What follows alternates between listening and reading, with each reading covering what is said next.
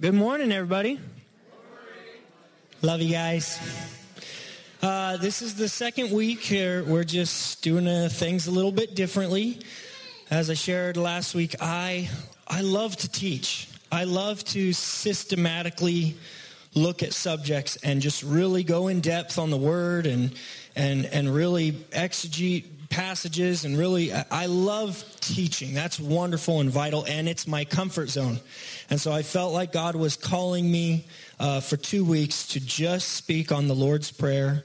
Uh, with relatively last week I had no notes. I got a couple this week, um, but just to speak from the heart and teach the Lord's Prayer and teach us how to pray and how to take practical steps uh, in prayer. So please uh, go back and listen to uh, to last week if you didn't get to hear it. I just posted it on my Facebook because I didn't realize it was up on YouTube, but it was.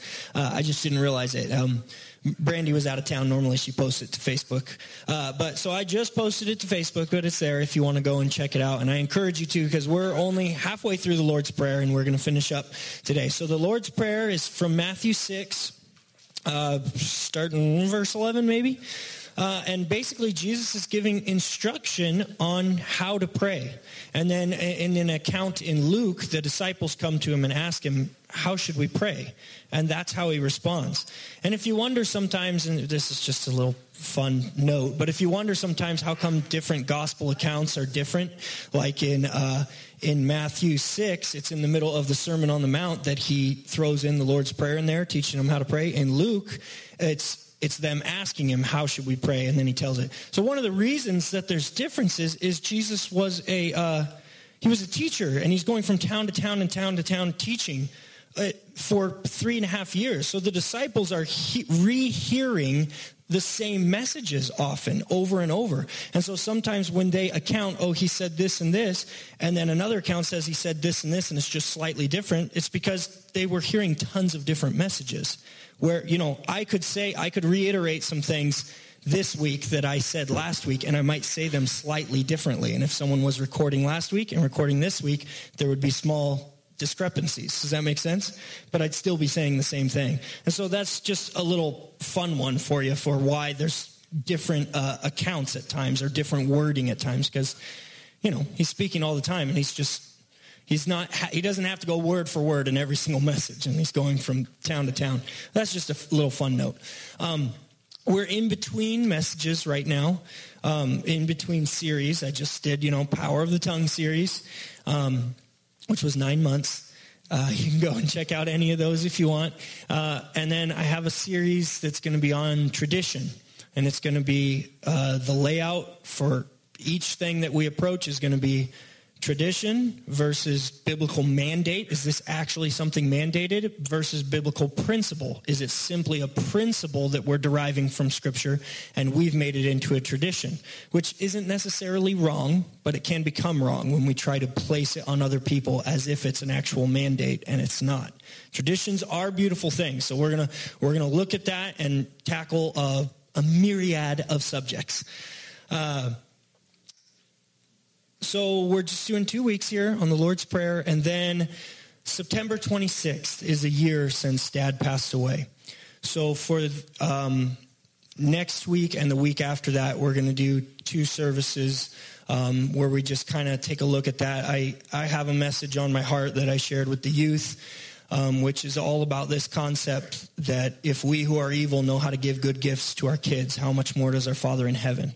And um, I felt like the Lord told me just to talk about talk about dad, talk about your relationship uh, with your father to the youth, and to just constantly tie it back into that verse because I had an amazing father, and so many of us have a hard time relating to God as father because we've had broken relationships with our fathers. And so um, the encouragement the whole night was if you don't have a father figure, just look to my dad and look to how he treated you, look to how he treated me and us children and tie that into God. And just understand that God is far, far greater, far, far more perfect than than Dad ever was. So that'll be next week, and then uh, the week after that, we're going to have Dad speak to us. Uh, one of his recorded messages, where we'll we'll actually see him though he recorded it with a video camera, um, and it's his his life message, what he was all about: intimacy, character, and power. And so we'll have him speak to us two weeks from now, September thirtieth. Um, so, the Lord's Prayer, Our Father in heaven. Hallowed be your name. Your kingdom come, your will be done on earth as it is in heaven. Give us today our daily bread. Forgive us our sins as we forgive those who've sinned against us. Lead us not into temptation. Deliver us from the evil one. For yours is the kingdom, the glory, and the power forever and ever. Amen. This is vitally important. If if the disciples asked, how do we pray? And if in another sense he's talking about prayer and how, uh, how the Pharisees just want to be seen by others and you're use, using vain repetition. And then Jesus says, this is how you should pray. He said, go get by yourself, get alone. Now we know we can't take that and make an extreme out of it. Uh, we know we're allowed to pray publicly because we have examples of Jesus praying publicly. But his whole thing he was addressing was don't do it to be seen by others. Don't do it to receive glory from others, to look spiritual. That's what he was warning against. But we do have a command here to get alone and spend time with God, to get alone and talk to him. And so for about six years now, five or six years now, I have used the Lord's Prayer as a template, uh, as an outline for when I come to God and pray and spend time with Him. Um, so my encouragement today, we're going to do some songs and whatnot, is to get uh, relaxed, get into your your praying zone and your worshiping zone, and you know you can spread out and do whatever. That's fine. Um, you know, positions of worship are to to line up our body with where our heart is. You know, we're called to love him with all our heart, soul, mind, and strength. So it's, it's all of us. It's all of our being. So when I lay on my face before God, it's me saying, in my heart, I'm surrendered to you. And I'm demonstrating that in my body. Does that make sense?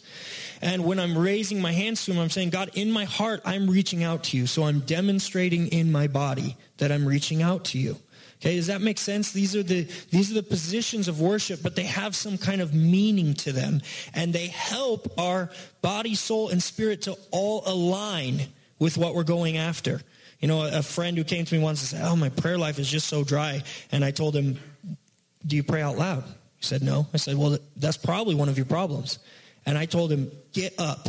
Pace back and forth. Talk out loud to God. Get your body involved because you're falling asleep. You're tired because you're just sitting there and you're not talking out loud. I said, get everything involved. Love him with all your heart, soul, mind, and strength. And within a week, he came back to me because he listened and did that stuff. And he said, oh my goodness, my, my prayer life went from 10 minutes to an hour every day. I'm just spending time with him and I pace back and forth and I get into it and I get hungry and I, and I spend time with him. And so we get our whole body involved. We love him with our heart, soul, mind, and strength. What did that have to do with anything? I don't know.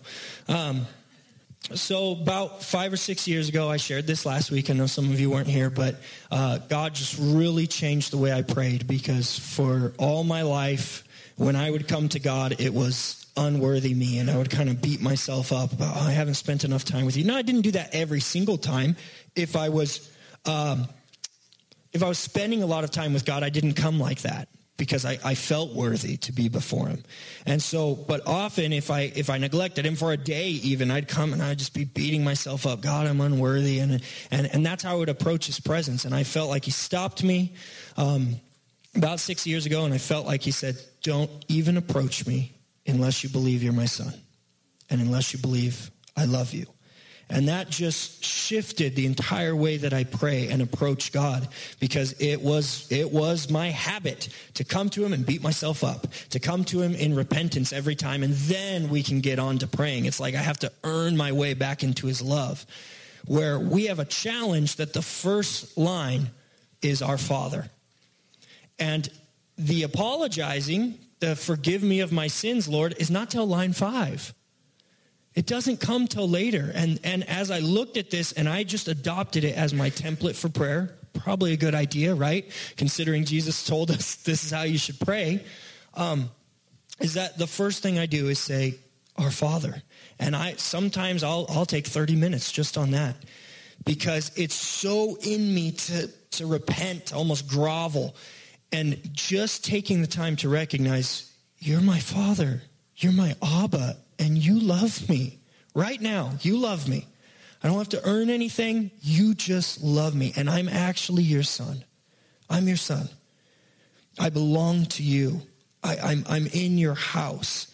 And so I take time to meditate on that, to focus on that. And now my whole thing was in, in doing this, as you go through the Lord's Prayer, even if you get through it in five minutes, that's fine too. But stop at each line. Meditate on it. Focus on it. Ask God, what would you have me to understand about this? And so almost every time I start with singing to God about how he's my father, or I meditate on how he's my father. I, I, I, just speak it over myself. You're my father. You're my daddy. You love me. And if I, and if I am having trouble believing it, I just keep going until I believe it. And then I approach him in prayer because we have to believe that he loves us. We have to believe that we belong to him, that we're precious to him. Um, can't do last week's message. Uh, the next is um, hallowed be your name. Our Father in heaven, hallowed be your name.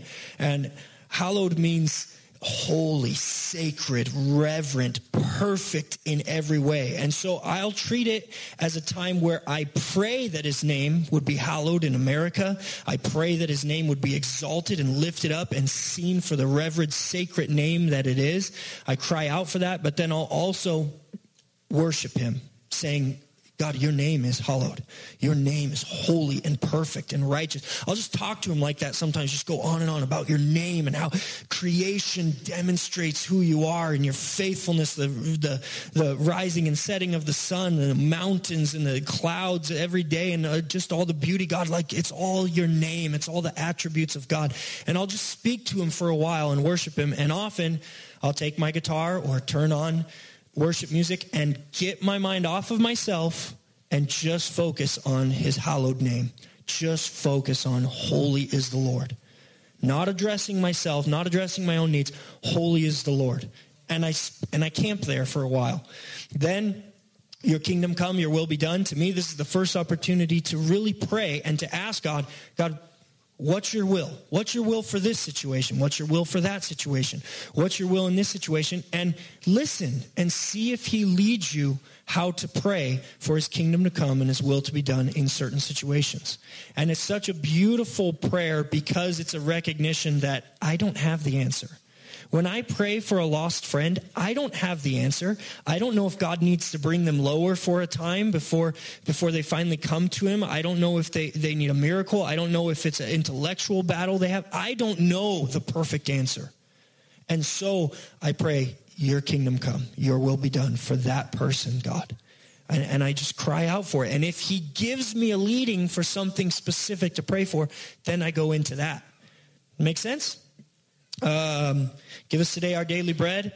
Uh, last week we went over how I take this time to to ask God for needs, and honestly, as I look at this, this might be different for some people. I don't see in America for the average Joe that we have a need for daily bread. I mean, we're that that's a context like food to eat so you don't starve. That's, that's like the context there that we're dealing with. And remember, Jesus is speaking to the poor. Very often, the poor are following him. They literally need daily bread to live, to survive. And so, uh, and notice it says, Our Father, that connects us to the whole church. And it's not just about you and Father, even though that's beautiful. It's wonderful, me and my Abba. But I connect it to the whole church. Our Father. And I pray for all others that they would come to know him as Father, that, that believers would, would be healed of father wounds and know him as Father. But then give us today our daily bread. So I pray for third world countries. I pray for places where they literally need daily bread. They literally need it to survive. And I cry out for them. I cry out for people to be sent to help. I, I, I challenge myself and say, God, what can I do with the blessings I have? With the funds I have? Where can I give more? You know, we, we give to, to lots of places where we've just through the years felt like God's calling us to give. God's calling us to give. And we're just gripped. And, you know, if you're gripped over something and you don't do anything about it, that's just silly. it's pointless. It's, it's, it's a pointless gripping. It's like, oh, I was so gripped. I cried over that one. Well, do something. Whether it be praying and crying out or sending funds, do something to help when you're gripped. By the broken world and people who are in need. And so I take that time to cry out for that. But then I also spiritualize that one that Jesus is our daily bread. He said he's the bread that came down from heaven. You, you must eat of his flesh and drink of his blood if you want to be a part of him. If he doesn't wash our feet, we can have no part of him. Uh, he is our everything. He says, I, I will give you water so that you'll never thirst again. And so I cry out, God, give me my daily portion of Jesus. Give me my daily dose of Jesus. You are all I need. That's it. You're the daily bread. Even if we starve to death, if I have the daily bread of Jesus, I'm good. Right? Starve to death, you have Jesus, you're good. Right? It's all taken care of, no problem. He's our daily portion. He's all we need. And so I'll spend time crying out, just Jesus. I just want Jesus. I just want to be with Jesus. Forgive me my sins. Forgive us. It's corporate again. Forgive us our sins as we forgive those who've sinned against us.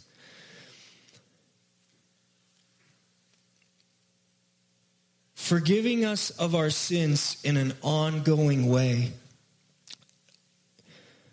Luckily, with Jesus, if you're not practicing sin and actively living a sinful lifestyle, then you're his child. If you've put your faith in him and believe on him for salvation, you're his child. You can struggle with sins. It will happen. And, and this is seen in Scripture that if you sin, you have an advocate with the Father. Go to him, confess your sins. He's faithful and just to forgive you and cleanse you of all unrighteousness. That's First John. And so we know that as believers, we can struggle with sin. But if we actively choose to live a lifestyle of sin and the conviction of the Lord has come and Scripture speaks against it and we actively live in it, I don't know where the line is, but you're on dangerous ground. Get out of that place because scripture is clear that you're not his child. At that same book that says we have an advocate with the Father, uh, First John also says that if we practice sin, he's not in you. He's not in you. If you live a lifestyle of sin, he's not in you. You don't belong to him. And so, in an ongoing way, we ask for forgiveness, recognizing that even though you're his child, even though you do belong to him, and yeah, you can struggle with sins and whatnot, but we recognize that even on your best day, even on your perfect day where you're being led by the Spirit, we still fall short of the glory of God. And even if you did everything perfect and His Spirit was in you, it was still His Spirit, not you. And there's this recognition that says on any day, Father, forgive me. Father, I need fresh forgiveness but notice also it says, forgive us. And so we cry out for mercy on others that God would. I, I usually pray, God, forgive them. They don't know what they're doing. And I also pray, um, grant them repentance. Just get them to a point of conviction where they will repent. I pray for believers and non believers alike. There is this unbelievable biblical principle about forgiveness of sins that I, I have a hard time wrapping my mind around. In John 20, 22 through 23, it says this. When he had said this, he breathed on them and said to them, Receive the Holy Spirit. If you forgive the sins of any, they're forgiven them. If you withhold forgiveness from any, it is withheld. Anybody ever seen this verse? Oh my goodness. I'm like, Jesus, I've, I've read this one so many times. Why did you say that? If you forgive the sins of any, they're forgiven them. Now, we know everybody's accountable to God, right? We, we, we look at scripture holistically. We don't build a doctrine just around one verse. We look at the rest of scripture. We know that everybody is accountable f- before God. Yet we have radical verses like the one that Paul talks about where, where he says, Oh, wife, you know, stay with your unbelieving husband because he's sanctified because of you. I'm like, what? How does that work, God? It, do, don't they stand before you in judgment for their own sins? Yes, I totally stand by that. I believe that because Scripture teaches it. But I see these radical verses and I'm just like, the grace of God. I, I, that there's something about because they've become one flesh that Paul says he's sanctified because of your relationship with God. He's sanctified. I'm like, that's crazy. I don't fully understand that. But there's something so powerful about us lending forgiveness to others. It's powerful and vital. And so it grieves my heart when believers take a stance of yes god judge judge the wicked do you know go after this and and and bring this one to folly it's like no we need to lend forgiveness if we want to see God's mercy. And so I cry out for mercy for our nation, for all the evil that's been done. And I say, God, forgive us. I, I put myself right smack dab in the nation with the worst of sinners. I say, forgive us, God. We need forgiveness as a nation. And so, yeah, how, how was he able to say this? Was just was this just a command for the apostles? We have to look and, and see, you know, from other scripture, we know there's certain commands that are given. Okay, it's given to the whole church. And, and, and we see that because it's reiterated throughout scripture. This one isn't. So I have to look at it and say, God, was this just some awesome power and authority that you were giving to the apostles as they're establishing your kingdom and, and, and beginning it? I don't know. I don't, I don't have the answer there, but I know that I, I'm not going to withhold forgiveness from others. I'm not going to withhold it because this verse is powerful that it says, if I forgive someone else's sins, it's forgiven. And this, of course, brings back to us Jesus' word that, Father, forgive them. They don't know what they're doing. That while he's on the cross, while he's dying, he's looking out and saying, forgive them. They don't understand what they're doing.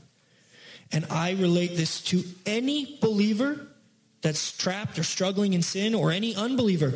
If you truly knew the death of sin, if you truly knew what it leads to, if you truly knew what it was doing to your relationship with God, you wouldn't be doing it. You're blind. Anytime, as, as James said, when we look into the perfect law of liberty and then walk away and do the opposite, he said it's like a man looking in the mirror and immediately forgot what he looks like. You're blind. You can't remember how horrible sin is and how good it is to walk holy. We forget immediately. And so I'm able to pray for unbelievers and believers like, God, forgive them for that sin. They clearly don't see what they're doing. They clearly are blinded. Please help them. Let them see. Grant them forgiveness and grant them repentance, that they would repent of this. And so don't withhold forgiveness from others. Then again, this biblical concept, Ezekiel 22, 29 through 31. The people of the land have practiced extortion. This is, this is God speaking through one of the prophets. And committed robbery. They've oppressed the poor and needy. They've extorted from the sojourner without justice and sought for a man or and I sought for a man among them who would build up the wall and stand in the breach before me for the land that I should not destroy it but I found none. Isn't this wild? that God in his sovereignty, all power, has decided to give the earth to us. And he will sit on his hands, so to speak. And oftentimes he won't move unless we call. He won't exalt us unless we humble ourselves. We, we don't find salvation and yes, unless we call on the name of the Lord. Whosoever calls on the name of the Lord. He has made a decision in his sovereignty to give us free will and to give earth free will to where he said, if somebody would have stood in the gap, if somebody would have cried out for this nation and said, God, have mercy on us, I would have listened. But I found nobody who was willing. What were the righteous doing? Were they calling for judgment? Were they crying out, God, judge the wicked? Quite possibly. But he was saying, I was looking for somebody who would stand up and say, have mercy on them, God. Forgive them. Let this nation repent. And he said, I didn't find anybody. And so I'm going to destroy the place. Therefore, I've poured out my indignation upon them. So, this is a sobering verse. And so I, I, see that with our nation, many Christians and believers who just get upset with the world that's sinning. Is sin upsetting? Absolutely. Is it horrible? Absolutely. But I cry out, I stand in the gap and say, God, forgive us. Forgive this nation. Have mercy on us, God. Stay your hand of judgment and grant us repentance, grant us revival. Have mercy and grant them forgiveness. It's oftentimes it's a heart issue for us in lending forgiveness to others. Because it's, it's like a caveat in the verse that it's expected that you've already forgiven others. It says, Father, forgive us our sins as we have forgiven others their sins. It's not saying, oh, and also help us to forgive others. It's saying, I've already done it. I've forgiven others of their sins. In the same way I did that, go ahead and forgive me my sins as well This verse should be challenging to many believers who hold on to unforgiveness and hold on to bitterness. That it's not even an option to pray to ask God to help you forgive there. It's just expected that you've already forgiven others. Why is that expected? Because he forgave you everything. When we truly understand the sin nature and truly understand that it's not our holiness, it's not our righteousness, it's only him, then we have the understanding that, oh, I'm not better than any other person. I had nothing in and of myself that could bring me into his presence. Nothing. It was because of his blood. That's it. That's it. That's it. And when I understand that, and when I understand how wicked and vile I am apart from his grace, I'm able to forgive anyone. And I'm able to understand that even the most vile of sinners, you think, oh, I could have never done that. You don't know that. You don't know. The sin nature is evil and wicked. And if you were born into the wrong circumstance, I was going to say the right circumstances to make you into that sinner, it would happen. It would happen. The sin nature is no respecter of persons. We've all fallen short of the glory of God, and we're all capable of the most vilest of sins. And when we truly understand that, we cannot withhold forgiveness. We can't. And this, this one is intense in Scripture, right? Jesus talks about the guy, I forgave you everything and I, I, erased your debt. And then he went out and begins choking another man who owes him a very small amount. And he throws him in, throws the guy in jail and said, How could you be so ungrateful? I forgave you everything because you asked. And you're holding this against your brother. And he says you're given over to tormentors. Now, I'm not going to go into depth on, on um, exegeting that verse, but I don't believe that verse is talking about hell. Uh, we can look at verses that are talking about hell, but I believe it is here on earth in your relationship with God. Even as a believer, you can have unforgiveness in your heart and you're given over to torment. You're given over to demonic power. Even, I believe you can still be his child in the midst of that. Um, but it's vital that you get out of it. It's vital that you get out from the tormentors. And it's a sobering verse where he's saying, I'll give you over to them. I'll give you over to tormentors. And all that needs to be done is giving forgiveness to others, but it, it, comes with recognizing that He's forgiven us. Once we recognize He's forgiven us and we recognize how vile we are apart from Him, then we're able to give out forgiveness. And so, this time in my prayer, I come before Him and I ask Him, God, forgive me of any sins that I'm unaware of or that I'm aware of. Make me aware. I, at, I spend time just saying, try my heart, oh God, see that my intentions are pure. And then I wait and I listen. Is he showing me anything that I need to repent of? Is he showing me anything? Notice I haven't got to this line. Sometimes I haven't got to this line for 30 minutes. It's totally changed my paradigm of how I approach God. So I recognize he loves me and I go through the other things first. And finally, by this time, usually the conviction of the Lord has already come over something. Instead of me beating myself up, I feel his sweet rebuke. His good, precious rebuke that shows me I'm his child and he showed me something I can repent of.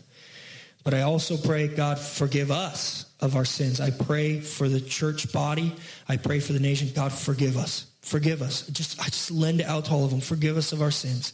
And then I cry out that the church would forgive others of sins because it says, as we forgive others of their sins. And I try myself during that time too and say, God, eh, you know what I usually do? Who irritates you? Who gets under your skin a little bit? Now, that's not a sin that someone gets under your skin. It's not.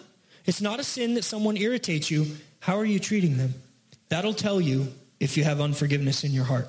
How are you treating them? How do you talk about them? How do you pray for them? That's the great revealer of if you have unforgiveness in your heart. So I'll often during this time be like, God, I feel like I've forgiven this person over and over. I still have those weird feelings around them.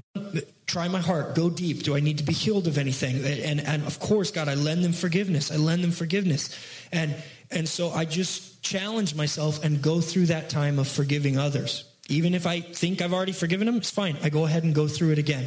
And I ask that God would change my feelings towards them, uh, change my attitude towards them. If that's out of line, that's showing us clearly we haven't forgiven. When you forgive, it's an action. It can be seen. It can be seen in the way you treat them. It will be shown in action. Does that make sense? Uh, so during this time on this line, let's ask God to challenge your heart. God, is there anything I need to repent of? Or maybe He's going to call you during this time to pray for forgiveness uh, for others, that, that He would forgive the church. Maybe that's something you're not used to praying. Maybe it's, it's just always about you and God.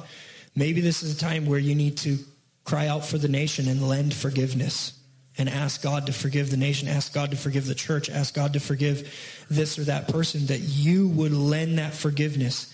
And it's like we're a vessel. His forgiveness wants to come, like in Ezekiel. I want to lend forgiveness, but I can't. Nobody's standing in the gap. It's not that he literally can't. It's that he's chosen in his sovereignty to give us free will, and he won't act unless someone cries out. And so it's almost like we're withholding the beautiful forgiveness of God that could come on someone if we're holding on to it. That, that's a sobering thought. I don't want to withhold forgiveness and repentance for someone because of my, my own uh, selfishness and evil in my heart. I have to lend it to others. And so during this time, just ask God, try my heart. Let's just ask him that right now. God, try my heart. See that my intentions are pure. Go inside, do a work. Who, who, am I, who have I not forgiven, God? And God, forgive me of my sins, God. Challenge me right now, God. How would you have me to pray on this, on this outline, on this number, on your outline here, God?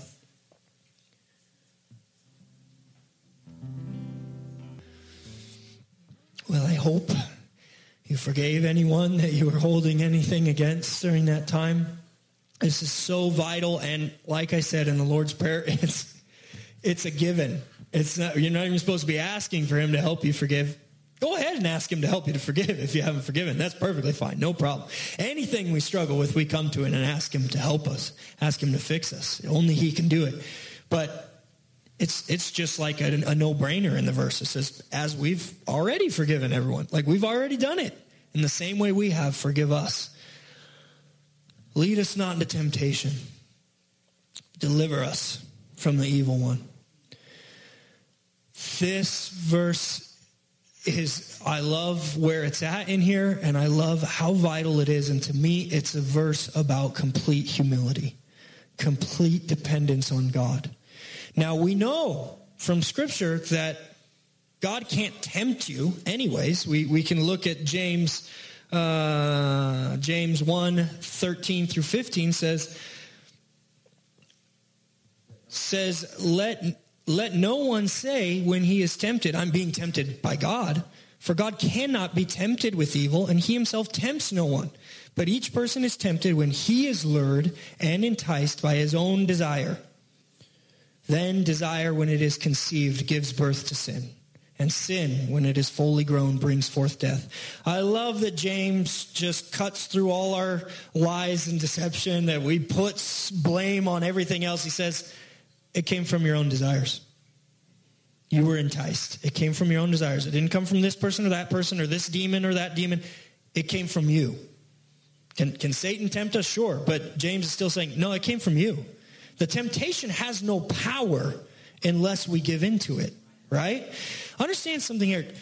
When, I pray this, I say, God, lead me not into temptation. I'm, I'm humbling myself and saying, God, I'm liable to fall today. I am. I'm liable to fall today. You feel like you're on top of the world with God? Beware. Pride comes before the fall. And, and I recognize, God, even if I feel like I'm doing everything right in your presence, I'm, I'm living for you, I humble myself right now and say, help me. Don't lead me into temptation. When that fork in the road comes, when I when a temptation comes, lead me the other way. Help me. I need your help. I am a man. I am liable to fall. I'm not God. I'm not perfect. I need you. I humble myself and say, God, you lead me in your paths of righteousness today. I need your help or I'm going to fail. You know, you hear me talking right now, but this is how I'll talk to God about it. Like, this, those are the same words I'm saying to him. God, I, I need you today. I know I'm going to fail if I don't have you. I know when that, when that temptation comes, it's so easy for me to, to snap, to say that thing that I shouldn't have said. It's so easy. Help me. I'm recognizing right now, God, I'm humble before you. I need your help today or I'm going to fail. Lead me in your righteousness. Don't let me fall into temptation. Deliver me from the evil one The enemy's not out here to break down your car. The enemy's not out here to give you the flu. He's out here to get you to sin. That's it. That's his purpose. That other stuff is, is minuscule. It's nothing. It's, it's, it's a breeze. It's passing away. He's after getting you to sin. Is he the one who broke down your car? I don't know. I don't care. The question is, did I sin? The question is, did I start complaining? Or did I choose to rejoice in all things? Again, I say rejoice.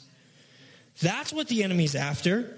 So when things happen, I don't have to find out, is this God doing this? Is this the enemy? I have to determine I will not sin. I will not sin in the midst of it.